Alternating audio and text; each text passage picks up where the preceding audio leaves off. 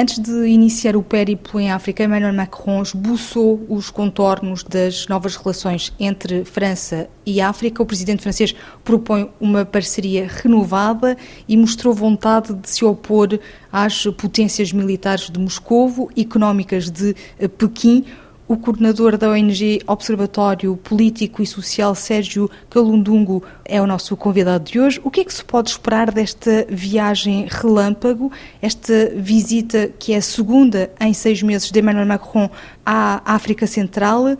Existe alguma urgência? Bem, eu, eu acredito que pode-se esperar mais do mesmo, né? É uma viagem relâmpago, menos de 24 horas, não acredito que aqui venham a surgir grandes novidades. Agora, que existe uma urgência, eu acho que sim. Se reparar, há uma tendência muito grande da África desocidentalizar a sua visão de desenvolvimento, ou seja, se repararem, quer queiramos, quer não, estão a surgir outros players com interesses em investir em África, nomeadamente a China, a Índia vai ocupando um grande espaço a nível mundial, a própria Rússia, o Brasil, os países do BRICS, e não tenho nenhuma dúvida de que se calhar a França vem aqui também marcar uma certa posição né, no continente face a isto. Outra questão que é interessante quando o presidente francês se refere à ideia de um novo marco de relações, provavelmente eu acho que ele foi correto, né, mas traído pela sua própria língua, né? Uma coisa renovada não quer dizer que é necessariamente inovadora e a mais adequada para os desafios de agora, né?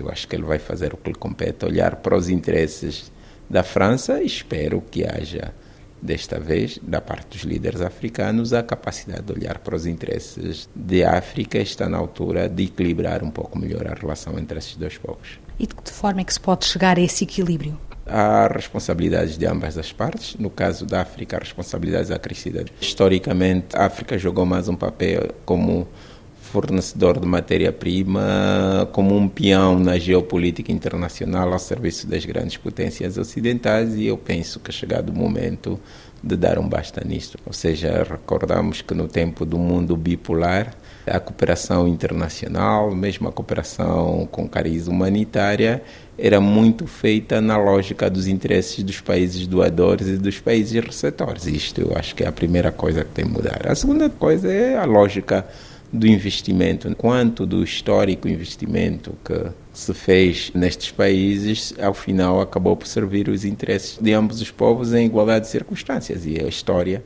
é prenha né, de factos em que, afinal de contas, os interesses não foi nada mais, nada menos que a dilapidação dos recursos quer humanos, quer materiais, quer minerais da África. E penso que nós devemos estar atentos a isso, até porque com esta lógica de desocidentalizar uh, um pouco os investimentos, o olhar para aqueles que nos podem ajudar, estão a surgir outros players. Então, eu acho que a África tem definitivamente um pouco mais de alternativas Passados cinco anos do discurso que fez em Ouagadougou, no Burkina Faso, Emmanuel Macron tinha na altura proclamado o fim da França-África, herdada dos tempos coloniais. O presidente francês pediu agora mais humildade perante o que se está em jogo no continente. Emmanuel Macron reconheceu que faltou humildade durante provavelmente o seu primeiro mandato e que a França precisa agora de reconquistar opiniões? Creio que faz todo sentido o esforço que se faz no sentido de tornar essas relações mais equilibradas, mas eu também sou daqueles que acho que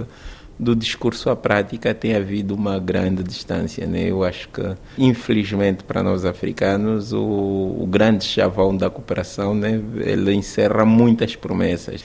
Aquela forma idealizada de ver a cooperação, quer a bilateral, quer a multilateral, como um conjunto de atores todos interessados num objetivo comum, nem sempre foi assim os países interagem entre si e, infelizmente, fazem uma grande aposta na lógica de quem ganha mais e quem perde muito. Ou seja, as relações de cooperação nem sempre elas foram equilibradas, nem sempre foram em torno de objetivos comuns, como naturalmente se declara. Né? Se fizermos aqui com indicadores mesmo visíveis e tangíveis, vamos ver que as relações de cooperação com a África, com muitos países, inclusive a França, nem sempre foram a favor. O resultado final resultou a contento dos países africanos. E nessa lógica faz sentido falar-se de humildade?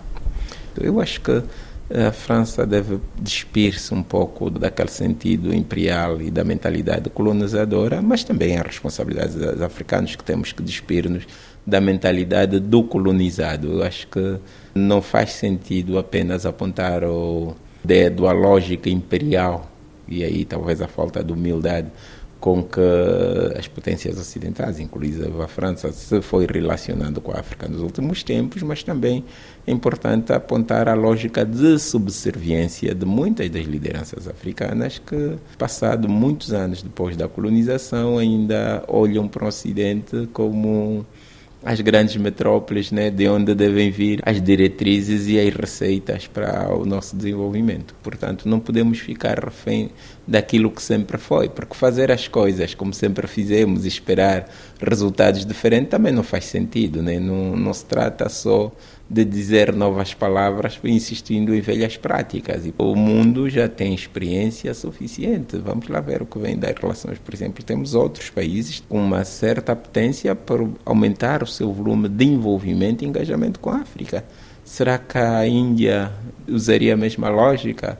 Será que o Brasil, agora sobretudo com o presidente Lula interessado em expandir a sua presença em territórios como os nossos, usaria a mesma lógica? Se calhar há outras alternativas e é importante que os países africanos desafiam-se a si mesmos a experimentar outras lógicas de relação com outros povos do mundo. Esta visita de Emmanuel Macron acontece numa altura em que a França vive um contexto de crescente sentimento anti-francês. Aqui em África, na agenda, a questão militar, depois da saída das tropas francesas do Mali, a França procura reconfigurar a sua presença no continente e propõe o fim das bases tradicionais, transformando-as em bases eh, militares, mas de formação, geridas agora entre a França e os países onde essas bases militares francesas até então existem? Eu creio que é um passo necessário, mas ainda é insuficiente. Eu creio que mais do que esta movimentação, quem vai gerir agora as bases, se vamos retirar ou não retirar por tropas, é perguntar a nós próprios qual é a origem deste conflito, quais são as causas profundas e qual foi historicamente o papel da França nesses conflitos. E se calhar muitos deles a componente militar é só a consequência, né? ela só vem para resolver um sintoma que é gerado por uma causa e se calhar temos que começar a olhar para as causas profundas destes conflitos. Terá a França ou outra potência algum papel influenciador e às vezes até determinante que depois desenvolve a instabilidade que obriga ou faz com que depois tenhamos que instalar bases, falar das bases militares, sem tentar abordar as causas e raízes dos conflitos nestas regiões e como um país como a França, que teve uma presença histórica nesses países, pode contribuir positivamente desde as causas estruturais destes problemas, eu acho que seria incompleto né, falar apenas da, da questão militar. Em Angola, os presidentes Emmanuel Macron e João Lourenço vão rubricar parcerias eh, no setor industrial agroalimentar, mas também na educação. Pergunto-lhe o que é que se pode esperar desta visita de pouco menos de 24 horas do presidente francês a Angola, marcada precisamente por estes pontos, a agricultura e ensino. Não tenho expectativas de que se vai trazer mudanças substanciais nas relações dos povos, mas também quero assinalar e quero ser justo que é positivo o facto, no caso da Agenda para Angola, inclui protocolos na linha da agricultura. Como sabe, o país foi historicamente muito dependente da produção de petróleo, mas é um país com um enorme potencial e, portanto, um deles é o setor agropecuário, com bastante potencial. E eu acredito que, sim, um, uma relação equilibrada entre Angola e França, se calhar neste setor, e não teria dúvidas que haja investidores franceses interessados das potencialidades de Angola pode ser um bom sinal. Não vai ser tudo resolvido, não acredito, em 24 horas, mas se calhar podem se lançar as sementes para uma cooperação mais profícua nesse setor. O segundo é o setor do capital humano. Um país extremamente jovem, um déficit enorme de quadros, um país com uma potencialidade muito grande em recursos minerais, mas a sua exploração devia assentar sobretudo na capacidade dos angolanos e das angolanas explorarem melhor os seus recursos. E a educação é sem dúvidas um fator-chave. Era Sérgio Calundungo, coordenador da organização não governamental Observatório Político e Social, o nosso convidado de hoje. De Luanda para a RFI, Ligianjos.